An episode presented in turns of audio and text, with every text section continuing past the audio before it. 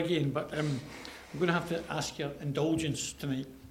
You know, I've been trying to encourage folks to be using this little publication, Look on the Fields, that draws your attention to a different missionary every day. And I'm actually going to draw your attention to tomorrow's missionary. This missionary couple in the Philippines are called Jonathan and Jingle Bradford, and they're on for Friday, the 19th. That's tomorrow. The reason I'm drawing your attention to their particular prayer request that was written by Jonathan was that a week ago that young man was called home to be with the Lord. He was, died, he was taken into a hospital with an advanced pneumonia, and the doctors in the Philippines weren't able to do anything. So if you're reading about this young couple tomorrow, uh, I don't know if they have any children at all. I don't, I'm not actually personally acquainted with them. I've just prayed for them over the time. If you're using this tomorrow, and you read through that report, bear in mind that their circumstances have changed quite dramatically, and she is now without a husband, maybe the children are without a dad, and the work's without that brother. So if you're going to pray for them tomorrow, just remember that that circumstance has changed, and pray for that dear woman who's lost her husband. It's a real great grief, isn't it? Really, it was very, very sudden, and it was. Um, his, his funeral was actually tomorrow in the Philippines, so I just thought you wouldn't mind me drawing that to your attention tonight. And it's just been a help to me to use this little publication just to, to keep in touch with um, missionaries all over the place. And if you don't use it, I would encourage you to use it if you can. And I'm going to weary you even more because I'm going to try and continue on my little subject of the Christian as a soldier. The picture in the New Testament that the Christian's life is the life of a, of a soldier, which actually seems a very strange thing to think about as a Christian, isn't that right? Because um, the Lord Jesus in Matthew 5, when he was given what they call the Beatitude, he said, Blessed are the peacemakers, isn't that right? And then um, the Lord Jesus, Isaiah 9 talks about, and we read it at um, at, Christmas time that he'd be called the, the Son is given, the government will be on his shoulders, wonderful counselor, the mighty God, the everlasting Father, the Prince of Peace. And when the angels came at his birth, they says, Peace on earth, goodwill to all men. And if you're reading the book of Hebrews at all, you'll get to chapter 12, a very practical section, and it says this, it says this, follow peace with all men. And the whole concept of a soldier is conflict, isn't it, really? And there are sort of strange paradoxes in the Christian life, isn't there? Things that seem incompatible but are actually mingled together uh, uh, in the Christian life. Think about the increasing awareness and acute tenderness to sin, for example, right? Okay? And yet the wonderful magnificence of our appreciation of the grace of God. And it seems the more acutely aware you become of your sin, the more magnified the grace of God becomes, isn't it? And one of the great dealings of our Christian life is our sin has been dealt with. But our awareness of our sin seems to increase our knowledge of the goodness and the grace of God. Even I always find that the Lord's Day morning, as we meet to remember the Lord, is a strange paradox isn't it? Because we are sorrowful to think that our sin took the Lord Jesus to the cross and the Lord Jesus died for our sins. And we think about Peter saying he bore our sins in his own body on the tree. And when you think that the innocent Son of God, the spotless Son of God, took my place, died because of my sin, there's a great grief and a sorrow, isn't there, that he was had to suffer that for me. And yet we sometimes sing with joy and yet with sorrow with us, remember me, because as we think about that and we think of his death and resurrection and the conquer over the death, that our heart that was once filled with sorrow is then at the same time filled with joy. Christian funerals, for example, are strange paradoxes, aren't they? You go to a Christian funeral and you're acutely aware of the, the, the, the, the sting of death, aren't you? Death is no friend, it's an enemy. It separates and it grieves and it causes sorrow, and yet we sorrow and not as others who have no hope. And often some people come to a Christian funeral and think, wow, that was a great funeral, right? Not because we were not sorrowing, but because there was a, a hope at the end. And so, this whole idea of the Christian as one who's in conflict the whole time is really quite a, quite a, a strange thing. Just, just look at this, this verse from John 18 and verse number 36. The Lord Jesus is standing before Pilate, and the Jews had this great notion that when the Messiah came, he would come as a conquering hero, the general that would put away all the oppression and all the, the, the occupation, and he would set up as King of Kings, and he would come in judgment, and he would he would he would set up a throne in Jerusalem, and there would be the, the, a great nation, and and and so Pilate's hearing all this stuff, and he says to the he says to the Lord Jesus, "Are you the King of the Jews?" Because that's what the Jews are wanting. They're wanting a magnificent king in power and glory with force and, and domination. And the Lord Jesus says this My kingdom is not of this world. If my kingdom were of this world, my servants would have been fighting that I might be delivered over to the Jews, that I might not be delivered over to the Jews. But my kingdom is not of this world. And so the Lord Jesus makes it very clear that a Christian's not to be a fighter in this world. It's not that we, we have a, a kingdom that we want to build, and it's not that we have physical enemies that we need to be in conflict with all the time. The kingdom of God is a spiritual kingdom. And so when we think about the Christian in conflict, the Christian is a soldier, we're thinking about conflict not in physical ways, but in spiritual ways. And we're going to read that as we go on. Um, we belong to an entirely different place, folks. We are citizens, the Bible says, of heaven. And we should be living for heaven and for eternity. We don't fight for land, and we don't fight for resources, and we don't fight for rights. The Lord Jesus said to invest in where? In heaven and in eternity. And we're living in an entirely different world because Paul says in 1 Timothy 6, we brought nothing into the world, and we certainly will take nothing out of the world. So we're not fighting to build kingdoms, not fighting to build domination, we're not fighting to be the world rulers. We're in a spiritual conflict for a heavenly kingdom, and everything we're investing in, our time and our energy, should be in eternal heavenly things, isn't that right? Lay not up for yourself treasure on earth where moth and rust doth corrupt and thieves break in and steal, but lay up for yourself treasures in heaven where neither moth nor rust doth corrupt nor thieves break in and steal. For where your treasure is, there will your heart be also. So I'm just trying to say a Christian soldier is not somebody that's going to take up like the Crusades. Remember the Crusades when they went to, with a sword and the spear, and, and that's not at all what a Christian soldier is all about. Our conflict, folks, is spiritual. And a lot of folks who we are fighting on behalf of don't even know we're fighting on behalf of. Let me give you a little illustration. That's North Korea.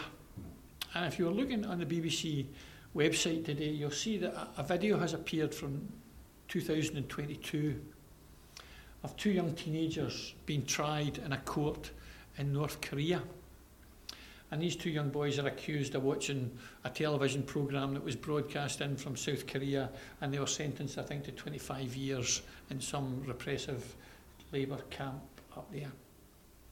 And it is true that even from a natural and human point of view, North Korea is one of the most terribly repressive and dictatorial places on earth. It's well recognised that. And the success, if you want to call it success, of the North Korean government is they try to tell their people and protect their people from the outside influences. They try and dominate them to say that this is what life should be like. And they, they try and exclude everything else from the outside and they hold them captive within the boundaries and don't let them know what's happening outside so that they don't know anything better. And so they, they hold them captive in that sense, not just physically, but psychologically, by capture in their mind and their heart. And so they don't understand that outside there's freedom and outside there's liberty. And so lots of people from South Korea and other places spend their time trying to help the people in South Korea understand that there's liberty. There's liberty. And often North Koreans would escape to China and then eventually to the West, and they would make it their business to try and get back to fight for the freedom of the people in North Korea. If that was true uh, in a human point of view, it's even more true from a Christian point of view in North Korea. Um, I was looking at a few videos over lunchtime today about testimonies of Christians that have come out of North Korea. And of the top 10 nations in the world where it's most difficult to be a Christian, North Korea is right at the top. Possession of a Bible, folks, just the physical possession of a Bible has a minimum sentence of 15 years hard labour. So just sitting somewhere with a Bible on your knee, like you're sitting tonight. I mean, I know our country's got problems. I'm not saying we're perfect, but you know, just the very fact that we're able to possess a Bible. There are people in North Korea. If just holding a Bible in their hand would mean they were 15 years in prison. To speak publicly the name of Jesus, even to your friends and your neighbours, is an immediate life sentence. Not just for you, but for every generation of your family. So if you're the parents and you're caught speaking the name of Jesus, your grand, grandparents will be punished and your children will be punished. To meet with others in a Christian capacity is an immediate execution. What am I saying to you, folks? As Christians, it's our business to be engaged in a battle, to let people know who are held captive by the devil in an even in a spiritual way, like people are kept captive in North Korea. So, so what does the Bible say? The God of the world has blinded the eyes of them that believe not, lest the light of the glory of the gospel of Christ should shine in unto them. So I'm trying to paint this idea that a Christian soldier is not somebody that's going to put on a uniform.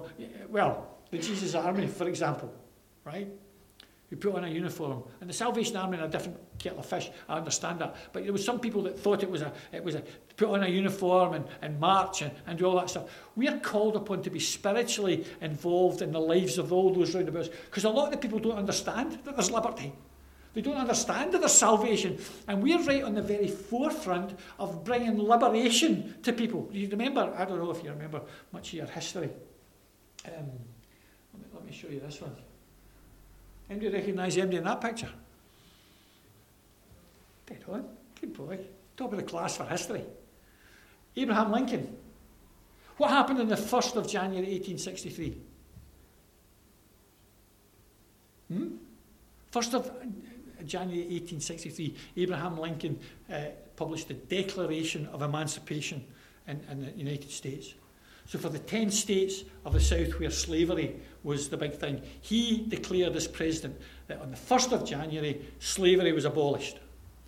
Every slave was set free. Liberty was declared for every slave. The sadness was many of the slaves didn't get to know about it and lived the rest of their lives in slavery, even though they were entitled to be free. And often the slave owners did their best to hide that truth from their slaves so that they could keep them captive. And so there was a great civil war, there was a great war of, of to, to try and slavery was part of the, the, the, issue to, to let the slaves go, to let them know that they were free, to let them know that the king had declared liberty. And the, the battle was to bring the message of freedom and liberty to the people that were held captive. And they were actually free if only they would realise it.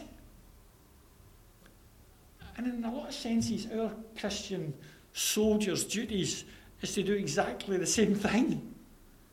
To declare liberty, remember the Lord said it? To declare liberty to the, to the captives. And that message of emancipation, of freedom, of salvation is available to all if only they will believe. Believe.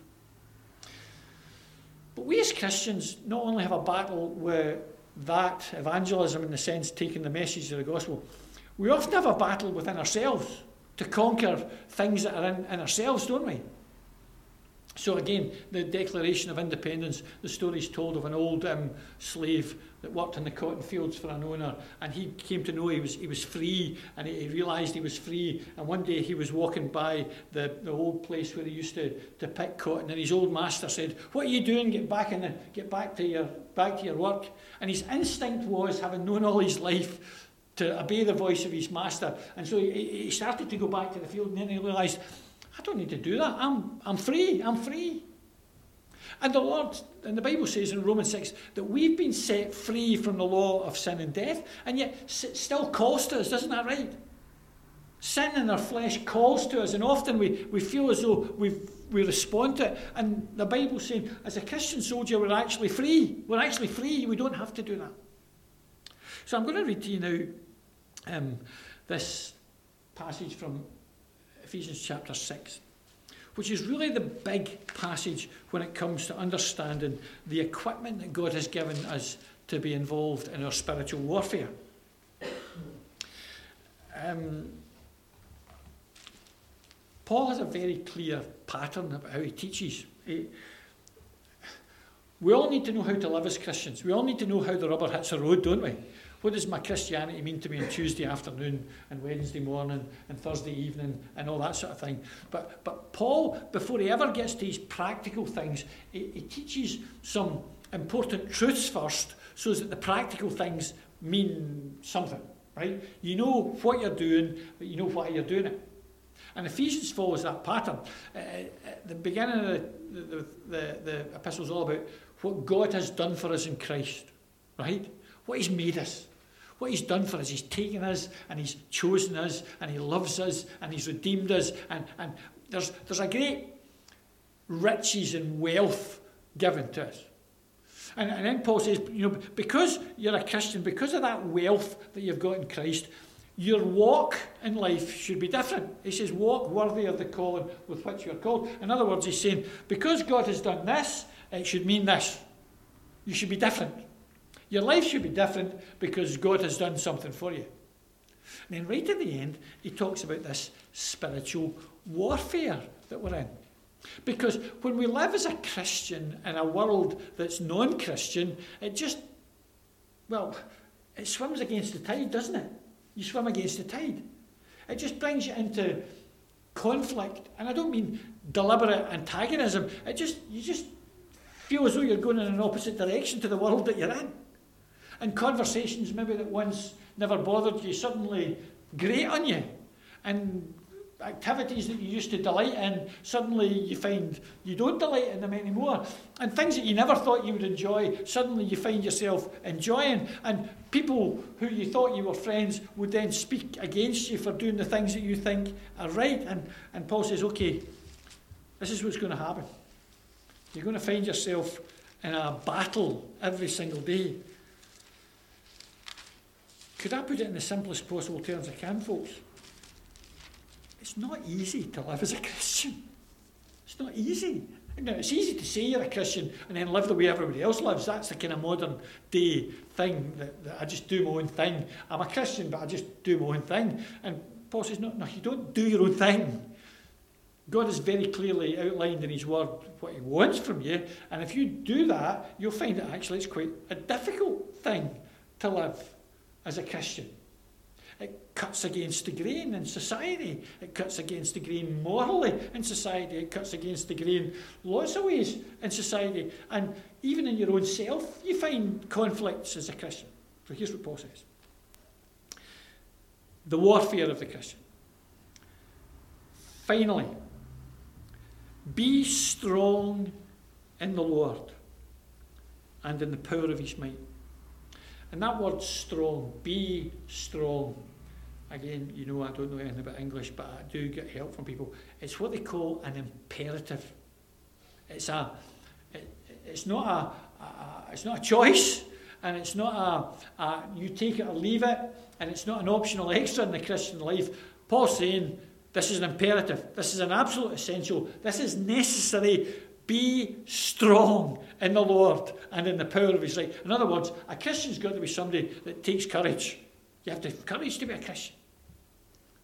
You have to wake up in the morning and realise that the day's going to be difficult sometimes, and you're going to have to take courage. You're going to have, you're going to, have to face difficulties and take courage. So be strong in the Lord. Be a courageous Christian. And in the power of his might, put on the whole armour of God. And that's again an imperative. And it means to deliberately, intentionally, with purpose, do something. It doesn't just happen.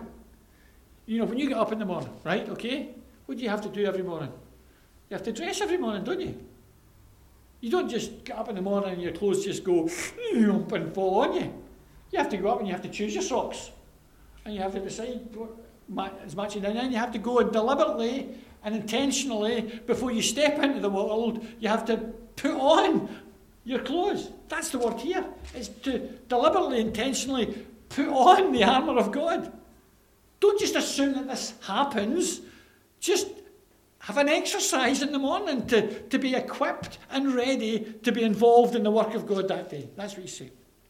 That's another imperative.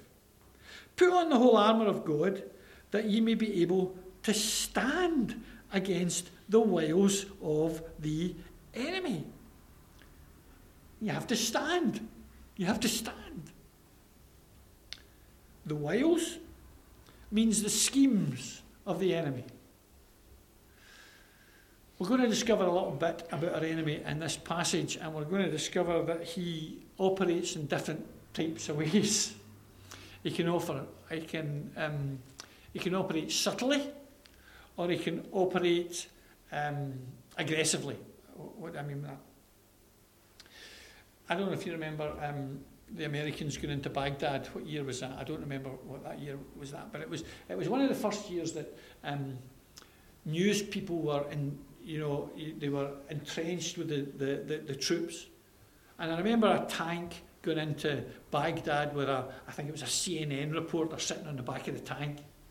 And the tank went up the main street, and all these different people were sniping from the from the, the flats that were around about. And this tank just went up the main street, and it just blew, boom, boom, boom, boom, and it just let let go, let fly everywhere it was going. And the Bible says that the, the devil goes around like a roaring, lion, seeking whom he may devour. And sometimes he comes into our life like the tank comes into our life with all guns blazing, doesn't he?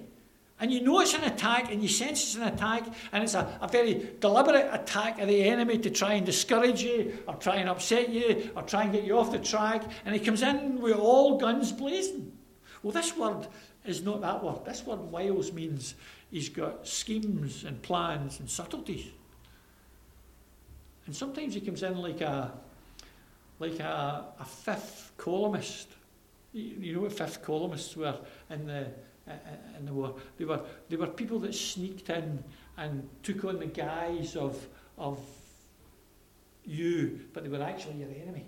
And what they were doing was they had plans to sabotage, and they had plans to undermine, and they had plans to, and it was, it was not done with a badge, and it was not done with a uniform. It was all undercover stuff. It was all fifth columnist stuff. It was all undercover. And that's sometimes the way the enemy comes into us, doesn't it?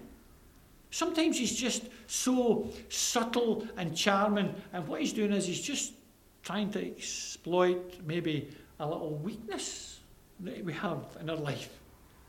And he doesn't come in with guns blazing, he comes in with a very subtle plan to, to get your guard down.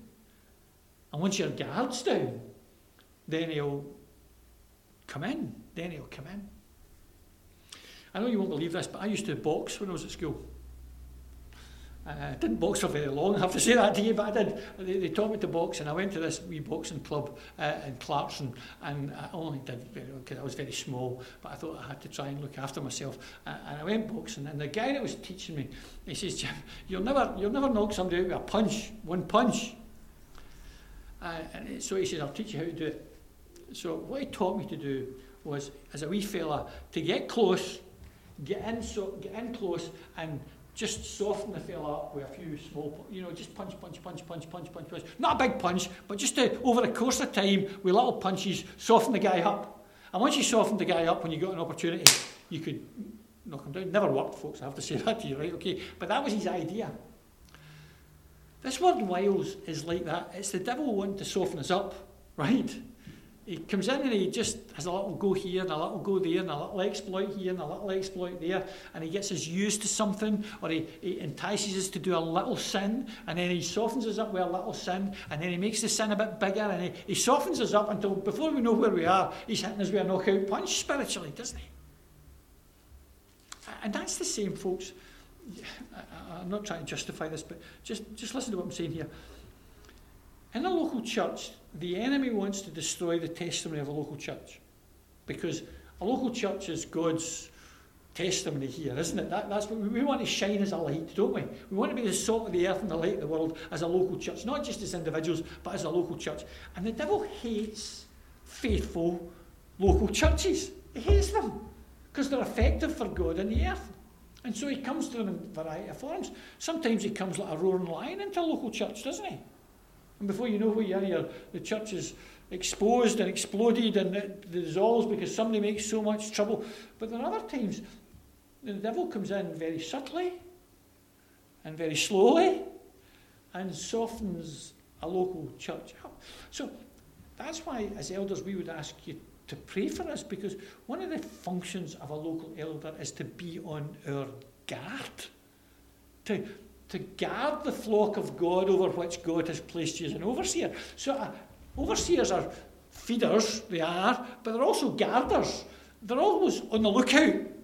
They're always on the lookout to, to, to head off trouble before it happens, or to, to identify influences that could be negative and protect the service, the glory of God, and the health of the Lord's people. And that, that's what it says. We, to stand against the wiles of the devil. And this is what he says. I'm going to define to you the, the type of enemy we've got. For we wrestle not against flesh and blood.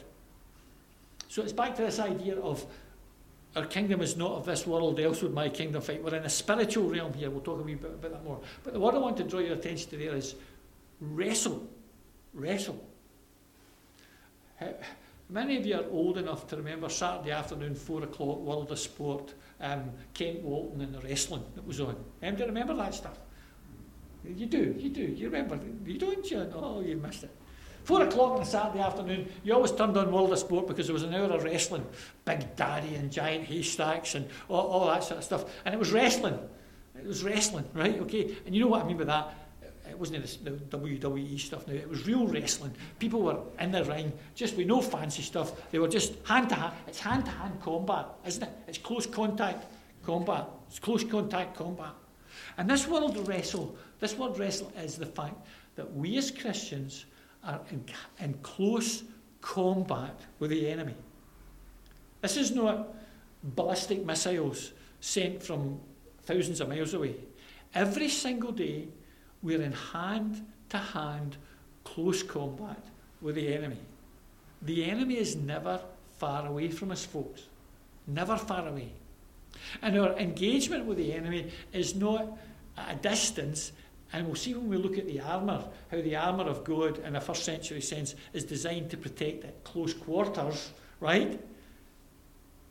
We wrestle not against flesh and blood. And the idea of wrestling in the, the, the, the, the, first century was hand to hand combat, and you won when you pinned your opponent down and you put your knee on his shoulders and held him down for a, a certain amount of time. You remember the uh, two pinfalls or a knockout. That was what it was in, in, in, those days. You would hold them down for one, two, three. And the Lord's saying, or Paul's saying here, he's saying, listen, folks, don't get it wrong. This is a really personal thing. The devil comes very, very close to you. And this is something that you're going to have to wrestle with. It's hand to hand, close combat with the enemy. But look who we wrestle against. We wrestle not against flesh and blood. What does that mean? it means that we're not fighting with people, right? We don't, we don't look for our neighbour and grab them and say, You're the devil's enemy, I'm going, I'm going to fight you in, in the street. That's not what it means. We don't fight with, with people in that sense, but we wrestle against authorities and against world rulers of the darkness of this world, against spiritual wickedness in heavenly places. Our combat is with spiritual powers. That's why, right at the end of this passage, when we get to the end after we've got the armour, what does he tell us to do once we're armed? What does he do? Tell us? He says, praying always, doesn't he? Because our field of battle is a spiritual field of battle, often in prayer. Wherefore, okay, verse number 13. Take unto you another imperative. Deliberately, specifically, okay, how many times do you dress? You dress once in the morning. You get up and you dress once in the morning, don't you? But you do the same again the next morning, don't you? It's a single act, but it's a continual act as well, isn't it? It's something that you do on Monday morning, but you'll do it on Tuesday morning, and you'll do it on Wednesday morning, and you'll do it on Thursday morning, and you'll make sure that you do it every morning because you don't want to go out in the emperor's new clothes, do you? You don't. And the Lord's saying, listen, this whole idea of you being needing to be equipped and ready spiritually is something that needs to be done every single morning. people are different. Some people are morning people and some people are evening people. I get it. I get it. Right, okay. But I think what the Lord is saying is, you know, don't go into any day unprepared. Don't go into any day unprepared. I'm not saying you have to read your Bible for half an hour and pray around the world uh, before you go out to say, but I mean, at least somewhere along the line before we enter into the day, we should just be seeking the help and the blessing of the Lord and protection, shouldn't we, really? Even if it's just sitting in the bus or in the car on the way to work, we should, should, we should be starting the day by saying, Lord, I can't do this. I need you. I need your protection. I need your armour, and I'm going to take it. You've provided it, and I'm going to take it. I'm going to take it. Take unto you the whole armour of God. Whole armour is one word. It's called, uh, the word is panoply, the panoply of God. Take unto you the whole armour of God. In other words, God has provided every single thing we need. Everything we need. Everything we need. Now, sometimes you know, supposing, supposing you go out without your scarf in the morning. Supposing you go out without your scarf in the morning.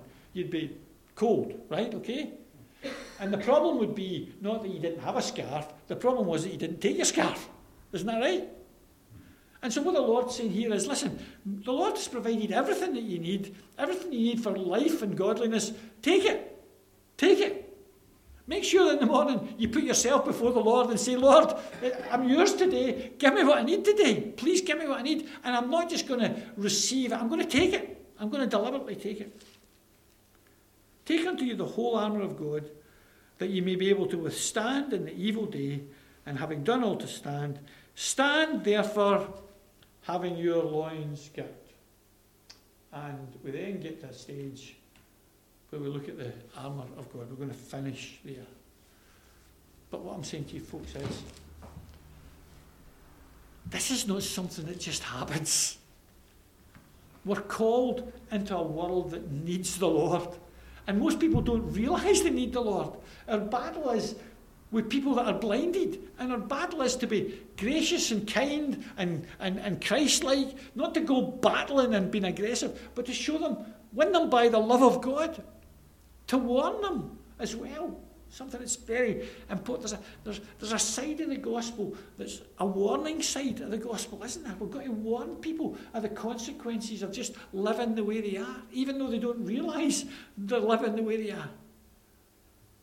So we've got to be ready and we've got to go out and we've got to take what God has provided. And as a Christian soldier, we do wrong to go unequipped into the world when we don't need to.